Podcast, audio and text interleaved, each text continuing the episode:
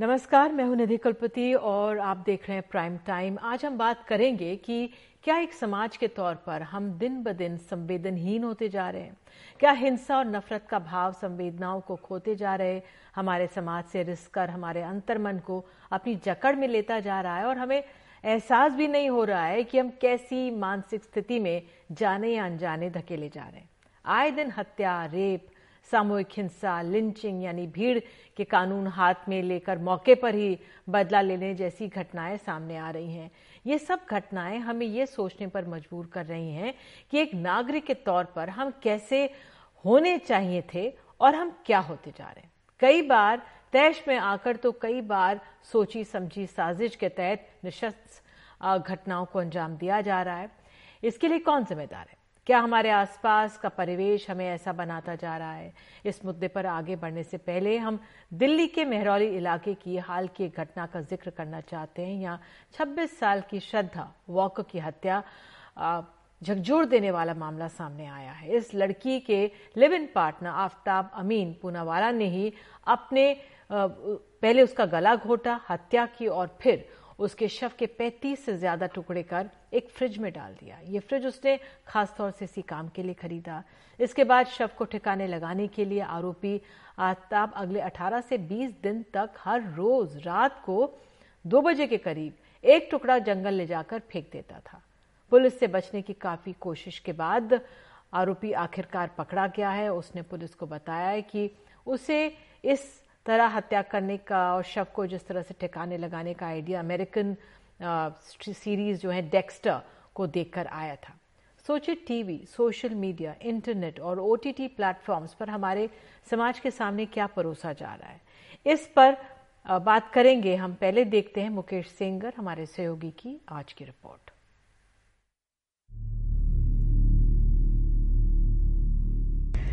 ये है 28 साल का आस्ताफ अमीन पूनावाला।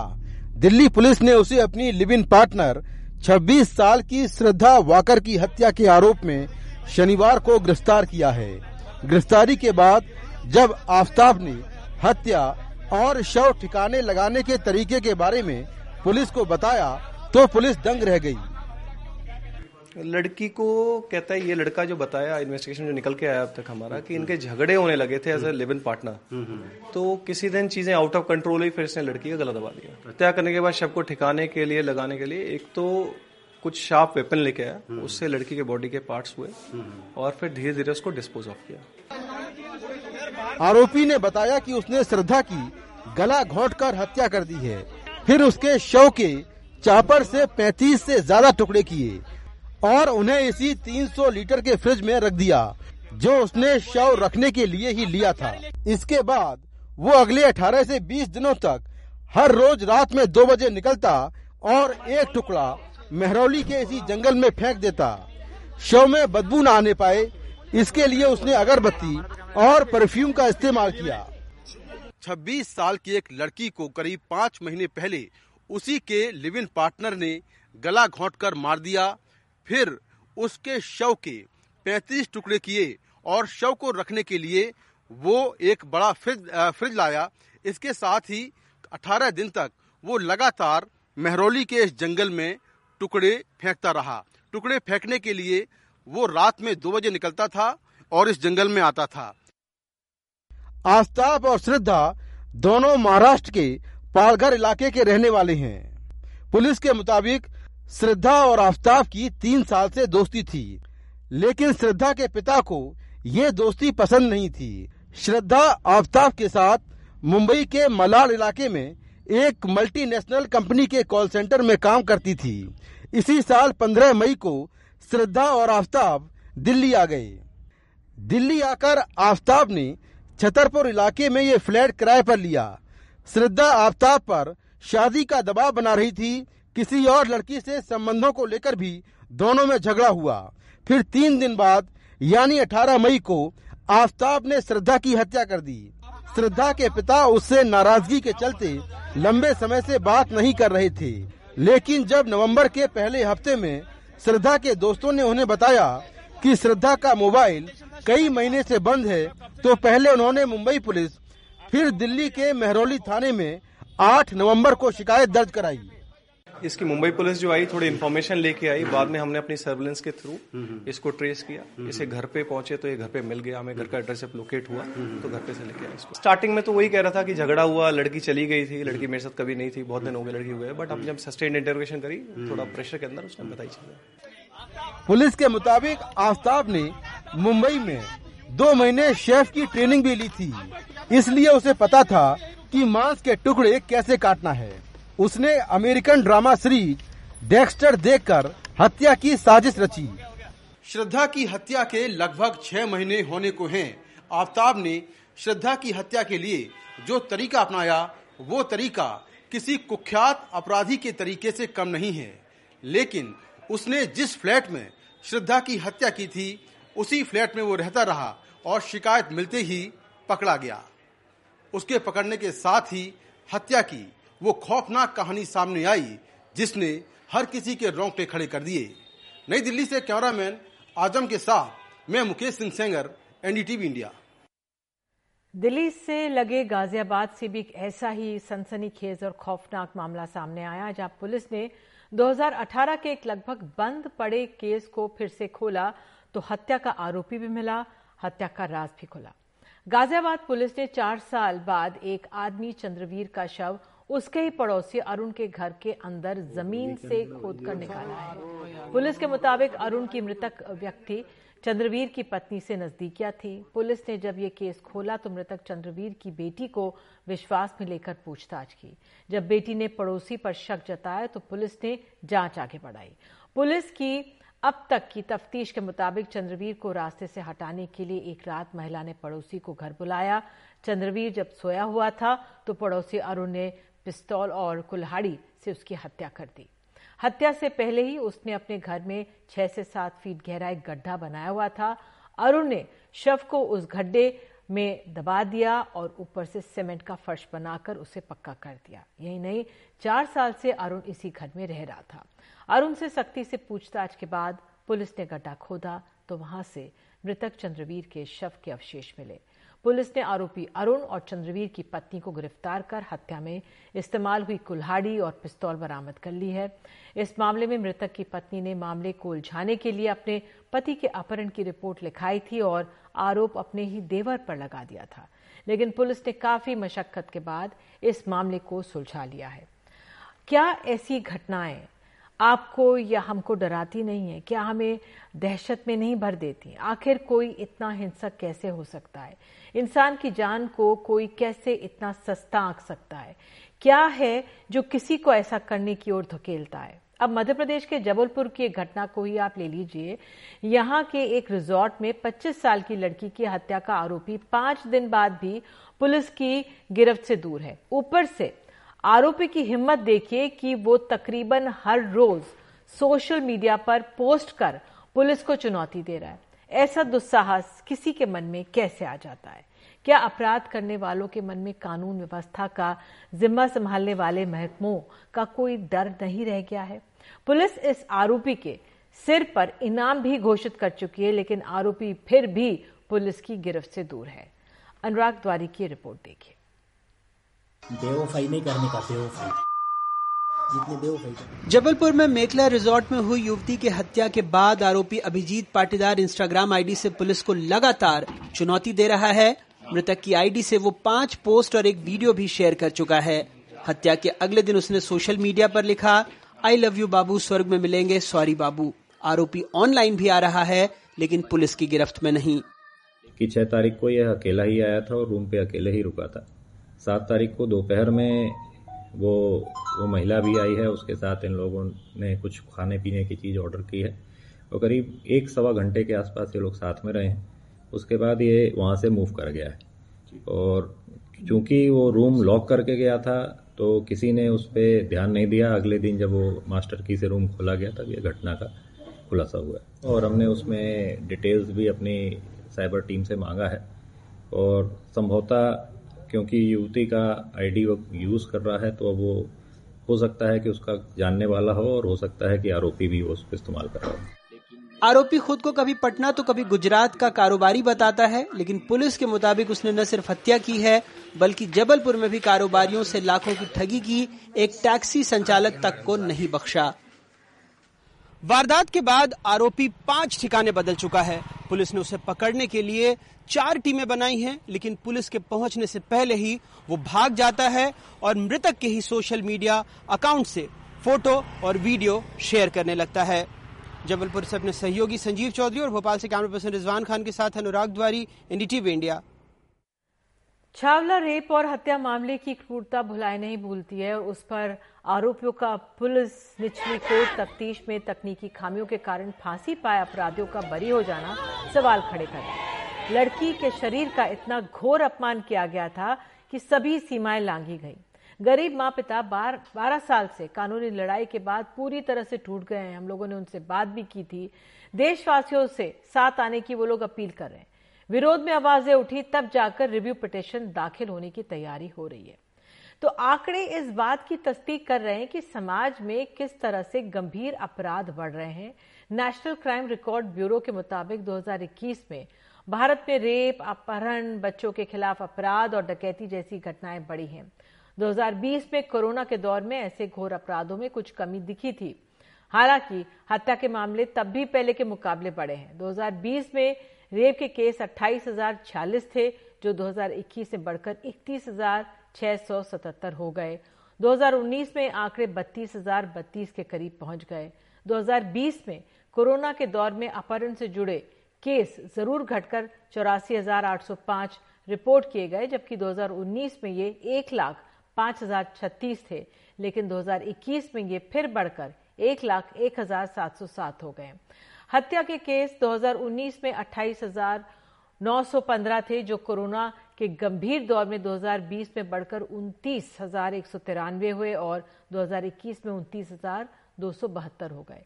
इन आंकड़ों को अगर आप गहराई से समझेंगे और महसूस करेंगे तो पाएँगे कि कुछ तो हमारे समाज में ऐसा गलत फैल रहा है जो हर मन को धैर्यहीन, अशांत, गुस्से में भरा और लाचार बना रहा है।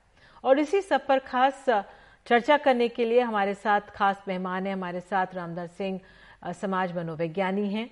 हमारे साथ निर्मल कौर पूर्व डीजीपी झारखंड है रोहित दंडरियाल हैं हमारे साथ डॉक्टर निमेश देसाई भी जुड़ेंगे।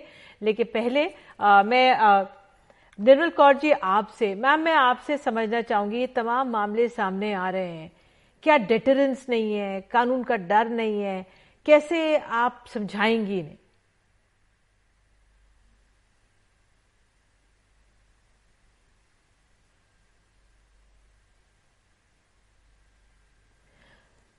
निर्मल जी अगर आप मुझे सुन सकती हैं कि जो ये मामले हैं आप मुझे सुन पा रही हैं क्या? मेरे को आवाज़ नहीं आ रही आपकी। नहीं आ रही है? बहुत कम बहुत हल्की। तो हम बढ़ाते हैं तब तक बढ़ाते हैं हम तब तक हम आ, हम राम, रामधर जी सिंह के पास ही जाएँगे। सर मैं आपसे ये जो तमाम मामले आए हैं कैसे समझे आवाज़ नहीं आ रही। मेरे विचार में जो जो समस्याएँ हैं, उनके दो प्रॉब्लम साइड्स हैं। एक, प्यार का है। दूसरा, व्यक्तित्व के काला रूप का है। इस पर दोनों ने साइकोलो मनोवैज्ञानिक लोगों ने काम किया है। जब मैं कॉलेज में आया 61 में, मुजफ्फरपुर में तो एक फ़िल्म थी, दिल ही तो है, राज कपूर और नूतन का। उसका गाना था अगर तुम मुझको नहीं मिल सकोगी तो कोई बात नहीं। किसी और को मिलोगी तो ये बड़ी मुश्किल होगी। तो प्यार का एक साइड होता है पॉजिटिवनेस कि जिसको हम प्यार करते हैं, या जो हम, मुझे प्यार कर रहा है, उसको हम पोजेस करें, अपने पास रखें। तो एक साइड में ये देख रहा हूँ।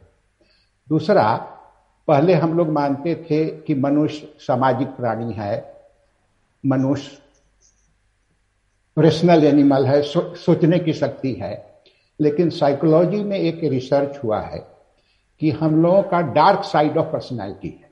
व्यक्तित्व का अंधा रूप उसमें चार तरह के लोग होते हैं। नार्सिसिस्ट जो अपने को बहुत प्यार करते हैं। दूसरा मैकविलियंस होता है जो तरह तरह के मैनिपुलेशन करते हैं।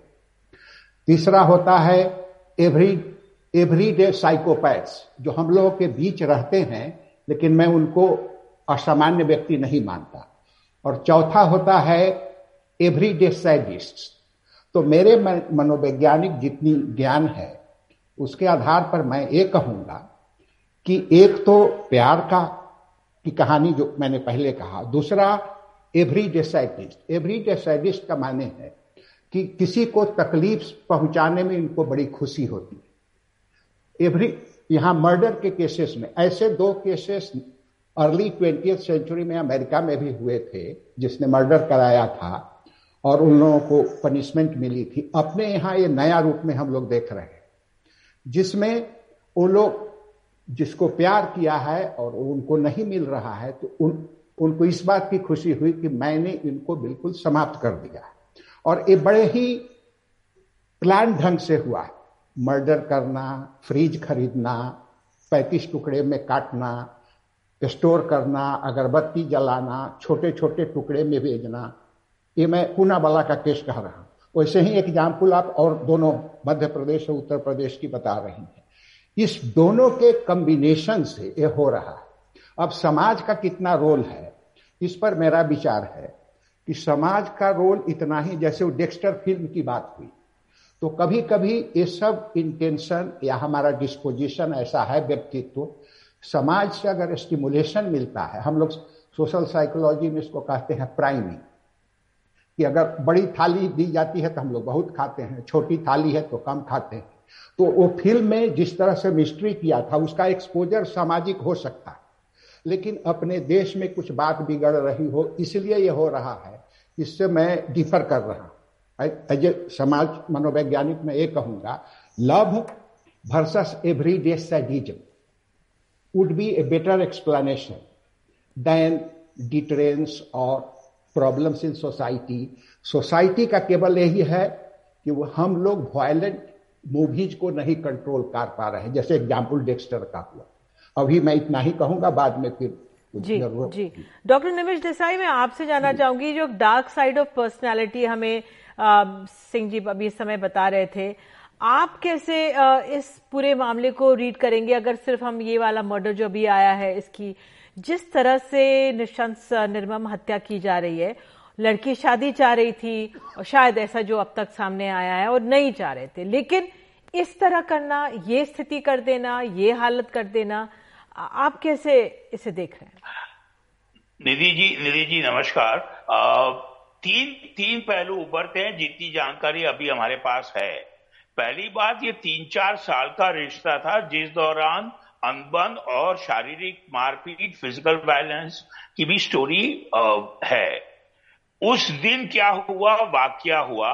और वाक्य के बाद जो कोल्ड इनडिफरेंट बिल्कुल अमानवीय रूप से जिस प्रकार से एग्जीक्यूशन किया गया, अपने आप को प्रोटेक्ट करने की।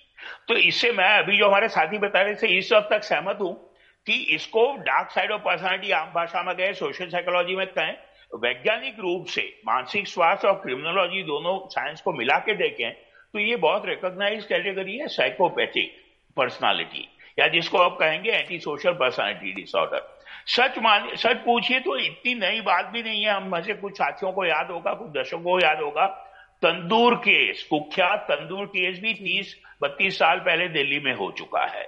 कुछ ना कुछ इस देश में भी दक्षिण एशियाई समाज में ये उभरते रहे हैं। एक बात एक बात वैज्ञानिक रूप से स्थापित है कि पर्सनालिटी डिसऑर्डर खासकर साइकोपैथिक पर्सनालिटी ज़्यादा उभर के सामने आती है जैसे सामाजिक बदलाव होता है। ये पाश्चात्य देशों में देखा गया है। तो ये ज़रूर असंभव है कि हमारे देश में जिस त्वरित गति से बदलाव बदलाव आ रहे हैं तो साइकोपैथिक पर्सनालिटी के ऐसे एक्शन हमें और देखने पड़ेंगे। ज़ाहिर है साइकोपैथिक पर्सनालिटी को फ़र्क करना होगा जो मानसिक बीमारियाँ उनसे। एक मनोचिकित्सक और एक पब्लिक हेल्थ प्रोफेशनल आते होने के नाते मेरी एक चिंता ये रहती है निधि जी कि मानसिक रोगियों के प्रति जो सामाजिक एटीट्यूड धीरे धीरे बदल रहे हैं पॉजिटिव हो रहे हैं मानसिक स्वास्थ्य को तकलीफों को स्वीकार कर रहे हैं ये कंफ्यूजन ना हो जाए। जो मानसिक बीमारियाँ हैं मसलन स्किजोफ्रेनिया बाइपोलर डिसऑर्डर वो एक एक वर्ग है। साइकोपैथिक पर्सनालिटी चीज़ ही अलग है। बिल्कुल। क्योंकि अगर आप छावला का रेप केस देखें जिस तरह से बॉडी हम्म। को ट्रीट किया गया था आ, मैं हम्म। दोहराना नहीं चाहती कि किस तरह से बर्बरता हो गई वहाँ पे की गई। तो वो वो वो भी वो किस कैटेगरी में लोग आएँगे? तीन लोग और जब जी। मैं मैं चाहूँगा माफ़ी चाहता जो बर्बरता बर्बरता की बात कर रहे हैं आप वो बर्बरता रिज़ल्ट है उस पर्सनालिटी का, क्योंकि जिसको वो साइकोपैथिक पर्सनालिटी डिसऑर्डर होता है, उसे सामाजिक मूल्यों का और दूसरे इंसानों की पति एम्पति या सहिष्णुता का एहसास रहता नहीं है पर्सनालिटी के रूप में तो दी पर्सन इज़ सरल भाषा में कहें so self centred and so devoid of any emotion और एम्पति कि ये जो बर्बरता आप कह रही है, वो देखने में सामने आएगी हम्म। बिल्कुल संवेदनहीनता इतनी। अगर मैं निर्मल जी जी निर्मल जी अगर मैं आपको अब लेकर आऊँ मैम ये डेटरेंस नहीं काम करता। हम कहते हैं कानून है लेकिन एक के बाद एक भयावह केसेस हमारे सामने आते हैं। आप कैसे देखेंगे? क्योंकि अब जो ये पूरा मामला सामने आया मेरे सहयोगी मुकेश सेंगर से मैं बात कर रही थी। उन्होंने कहा कि 15 मई को दिल्ली आते हैं और 18 मई को मर्डर हो जाता है। इस दौरान लड़ाई होती है। क्या ये सोच विचार करके लाया गया होता है? खैर मैं केस के डिटेल्स में नहीं जाऊँगी आप क्योंकि आ, हम लोगों को जितना जो थोड़ा बहुत पता है। लेकिन आ, आप कानून की नज़र से हमें समझाइए कि ये क्यों ऐसे मामले ज़्यादा देखने को मिल रहे हैं?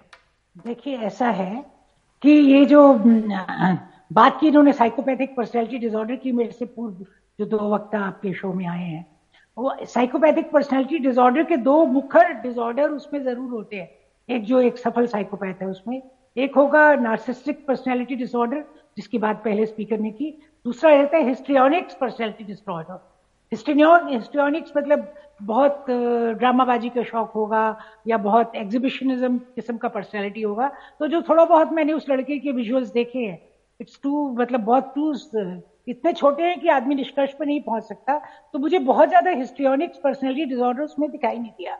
तो साइकोपैथी जो है, एक तो दो दो कारण से आदमी गलत करता है मोटा मोटी एक तो क्योंकि उसमें गिल्ट फीलिंग नहीं होती। अगर गिल्ट फीलिंग बिल्कुल ही नहीं रह जाती है, उसको बोलते हैं हम लोग साइकोपैथ जो मतलब जिसमें बिल्कुल ही कोई गिल्ट फीलिंग होती नहीं, कुछ कर देगा।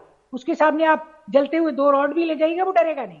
बिजली के दो तार ले जाइएगा, वो डरेगा नहीं। उसको कितने बड़े अच्छे जो सच पकड़ने वाला अपना होता है, जो रहता है ट्रूथ जो अपना हम लोग टेस्ट करते हैं, ले जाइएगा। उसकी बॉडी में कोई चेंज नहीं आते, वो सच बोल रहे हैं झूठ, उसको पता ही नहीं।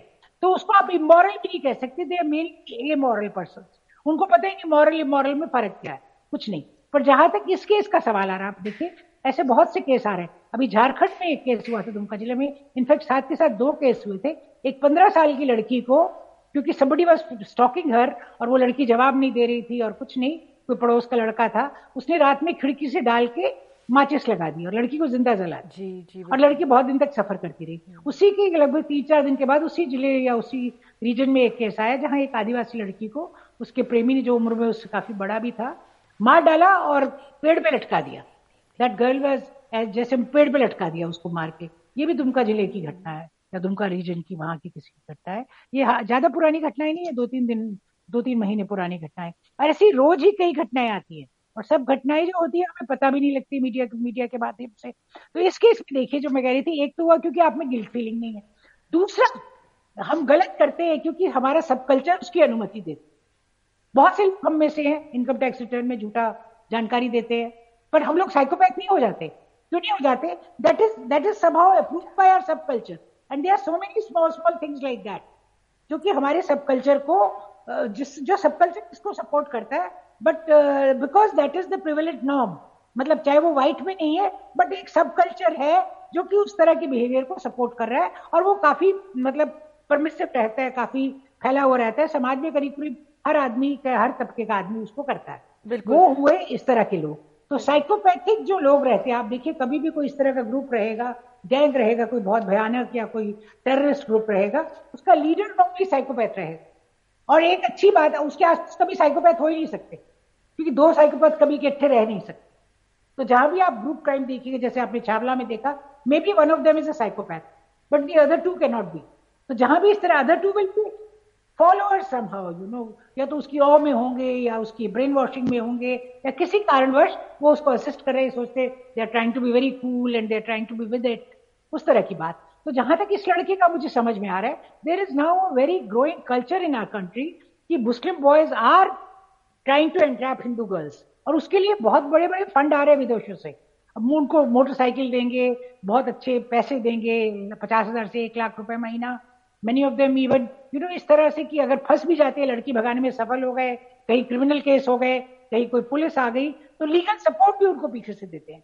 तो इस तरह के कई केसेस आ रहे हैं तो in a way that is being supported by their subculture subculture में उस चीज़ का, की स्वीकार्यता बढ़ी है। और जहाँ आप औरत को सिवाय चैटिल के कुछ समझे ना, अगर ऐसे सब कल्चर में आप विश्वास करते हैं, ऐसे सब कल्चर से आप आते हैं तो किसी लड़की की भावनाओं का कोई मूल्य नहीं है। आपके लिए वो एक वस्तु है उपभोग की वस्तु है एक आपने उसका उपभोग किया और मन किया तो मार डाला क्योंकि आपको वो सूट नहीं कर रही जब उसके साथ वो भाग आई तो उसको लगा कि now she is free for me but जब उन्होंने जिद की शादी की तो उसको बुरा लगा कि अब ऐसा क्यों ऐसा क्यों? और उसने इतना मतलब उसको मार डाला एकदम जान से मार डाला मार डाला नहीं बहुत ही प्री मेडिटेड प्री मेडिटेटेड तरीके से आप देखिए। क्लीवर लाया उससे उसके टुकड़े काटे फ्रिज खरीदा। तो सब कल्चर क्यों किसकी अनुमति है? आई यू नो प्राइमरी मुझे जो लग रहा है this boy doesn't seem to be a psychopath to be जितना थोड़ा बहुत जो स्निपेट्स या विग्नेट्स मैंने देखे टीवी मीडिया में ही। Is more of a person who is influenced by that kind of a subculture जहाँ की लड़की भगाना लड़की पटाना लड़की को वो कर रहा एक सब कल्चर उसकी अनुमति देता है। तो ये ये ये बहुत बड़ी जी गंभीर गंभीर सवाल आप खड़े कर रही हैं। रोहित डंडरियाल हमारे साथ मौजूद है। रोहित जी पहले भी हमारे साथ जुड़े थे एक बारी जब छावला के मामले में आप लोग पेटिशन की तैयारी करें। रोहित जी जो इस तरह के मामले सामने आते हैं एक तरह से हताशा होती है क्या डेटरेंस कुछ नहीं है? अब मैं देख रही थी कन्विक्शन रेट हमारे यहाँ बढ़ रहा है धीरे धीरे लेकिन आप लोगों को भी बहुत बड़ी चुनौती सामना कर, कर, करनी पड़ी थी जबकि ये छावला केस में जब डीएनए मैच है लोकेशन है थ्रेड दे रहे थे ये लोग। लेकिन जब हम अपराधी को उसकी सजा नहीं दिला पाते तो जो अन्य अपराध जिनके मन में पलप पनप रहा होता है उनको एक तरह से क्षय मिलती है। देखिए मैम यहाँ यहाँ पे दो चीज़ें हैं। जो फ़र्स्ट ऑफ़ ऑल है वो ये है कि सोसाइटी के तौर पे एक फेलियर ये निकल के आ रहा है। सेकंड वन अगर हम देखें तो ये जो फेलियर है वो लॉ पॉइंट ऑफ़ व्यू से भी है। कि जो ऐसे क्राइम्स हैं, वो रिपोर्ट ही नहीं हो पाते। देखिए, ये एक दिन की इवेंट नहीं हो सकती है कि पहले ही दिन में उसको मार दिया गया होगा। कुछ छोटी मोटी इवेंट्स ऐसी रही होंगी जो पहले घर के अंदर हुई होंगी। बट वहाँ पे फीमेल इतनी हिम्मत ही नहीं कर पाती कि वो उसको रिपोर्ट करा सके। तो सबसे पहले ये मेरी गुजारिश रहेगी हमारी सरकारों से कि वो फीमेल्स को इस कॉन्फिडेंस में लाएँ कि अगर उनके साथ कोई क्राइम हो रहा है या किसी के साथ भी कोई क्राइम हो रहा है तो पुलिस उनको सपोर्ट करने के लिए खड़ी है वहाँ पे। देखिए, अगर ऐसा नहीं हुआ समय पे, बहुत सारी ऐसी छोटी छोटी चीज़ें जो बड़ी चीज़ों का रूप ले सकती है। जैसे प्रेजेंट केस में हम देख रहे हैं कि ये एक फैमिली जिसकी लड़की यहाँ दिल्ली में आके रह रही थी, अगर फैमिली अगर एक इन्फॉर्म भी करती कि उनकी इच्छा के बिना ऐसा कुछ हो रहा है, आप इसको देखिए, आप इसको इन्वेस्टिगेट करिए हमने कोशिश करी, अगर एक मीडिएशन टाइप का कुछ होता तो आज ये क्राइम नहीं होता, क्योंकि ये एक तरीके से जिसने ये क्राइम करा है, उसको ये चीज़ पता तो रहती कि भाई, पुलिस ने मेरे बयान लिए मैं ऐसा लेके आया मुझे थाने में जाके अपनी बातों को रखना है तो हमें अकॉर्डिंग टू सिचुएशन अपनी लॉ को चेंज करने की ज़रूरत है।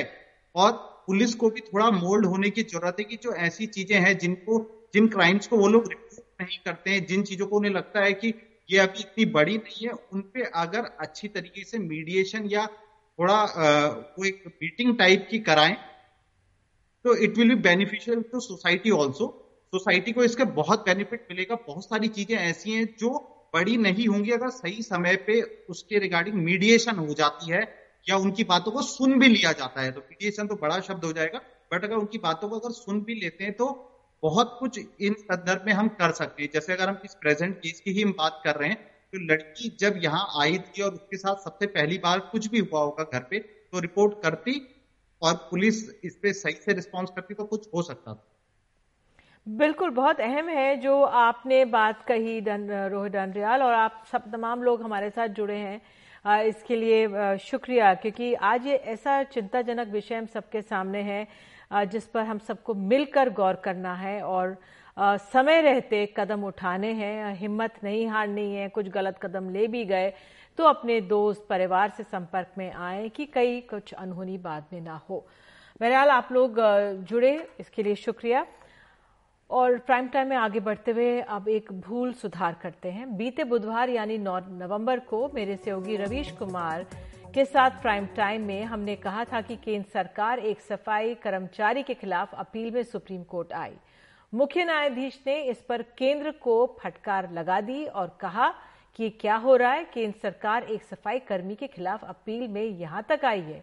इतनी शक्तिशाली सरकार और एक सफ़ाई कर्मचारी के खिलाफ यहाँ तक आ गई। सॉरी डिसमिस इसमें हमने चूक से केंद्र सरकार का ज़िक्र कर दिया था, जबकि अपील तमिलनाडु सरकार की थी। केंद्र सरकार की नहीं थी। इस चूक के लिए हमें खेद है और हम भूल सुधार करते हैं।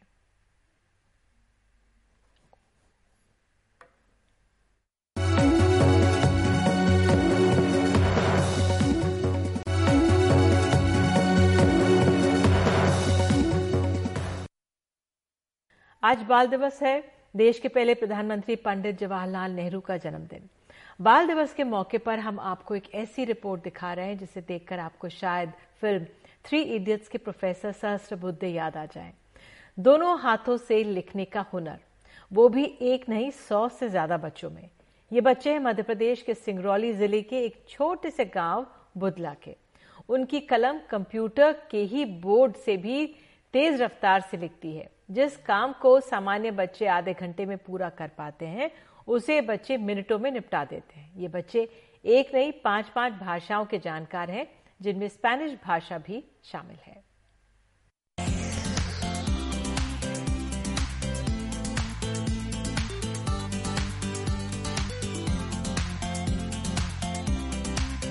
सिंगरौली ज़िले के छोटे से गाँव बुधेला में वीणा वादिनी पब्लिक स्कूल।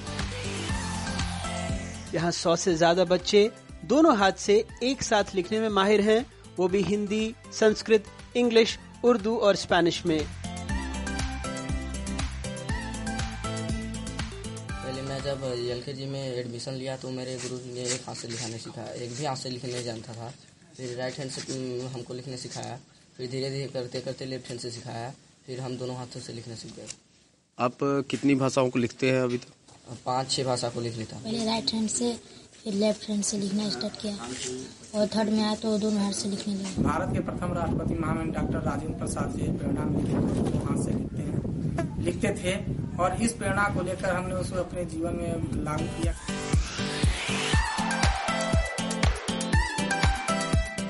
गाँव में उन्नीस सौ निन्यानवे में ये स्कूल शुरू किया गया। अब तक 17 बैच में 480 छात्र यहाँ से पास हो चुके हैं जो दोनों हाथों से लिख सकते हैं। यहाँ फ़िलहाल 145 बच्चे पढ़ते हैं। एक बच्चा दिन भर में चौबीस हज़ार शब्द लिख लेता है। पढ़ाई के साथ रोज डेढ़ घंटे ध्यान और योग की शिक्षा दी जाती है। बच्चे दो भाषाओं के 250 शब्दों का अनुवाद भी एक मिनट में कर देते हैं ऐसा दावा है। सत्रह तक का पहाड़ा भी एक मिनट में लिख लेते हैं। वो भी अलग हाथ से अलग अलग पहाड़ा। हमारा जो दिमाग होता है, ब्रेन होता है, वो दो हिस्सों में बटा होता है। लेफ़्ट और राइट हेमिस्फीयर अगर हम राइट हैंडेड हैं तो हमारा ब्रेन का लेफ़्ट हिस्सा काम करता है और अगर हम राइट लेफ़्ट हैंडेड हैं तो राइट हिस्सा ज़्यादा डोमिनेट होता है। लेकिन ऐसे बच्चों में इनको इस तरह से इनके स्कूल में, इनके अध्यापकों द्वारा, इनके टीचर्स द्वारा ऐसी ट्रेनिंग दी गई है कि इनके ब्रेन के दोनों हिस्से बराबर तरीके से काम कर रहे हैं, जिस वजह से कि वो अपने दोनों हाथों से एक ही समय पर लिख सकते हैं। दो हाथों से लिखने का कौशल एक छोटे से गाँव के लिए लंबी सी दौड़ है। उस परिकल्पना के लिए दोनों हाथों से तालियाँ तो बनती हैं, जिन्होंने इसकी नींव एक छोटे से गाँव में रखी, किसी बड़े शहर में नहीं।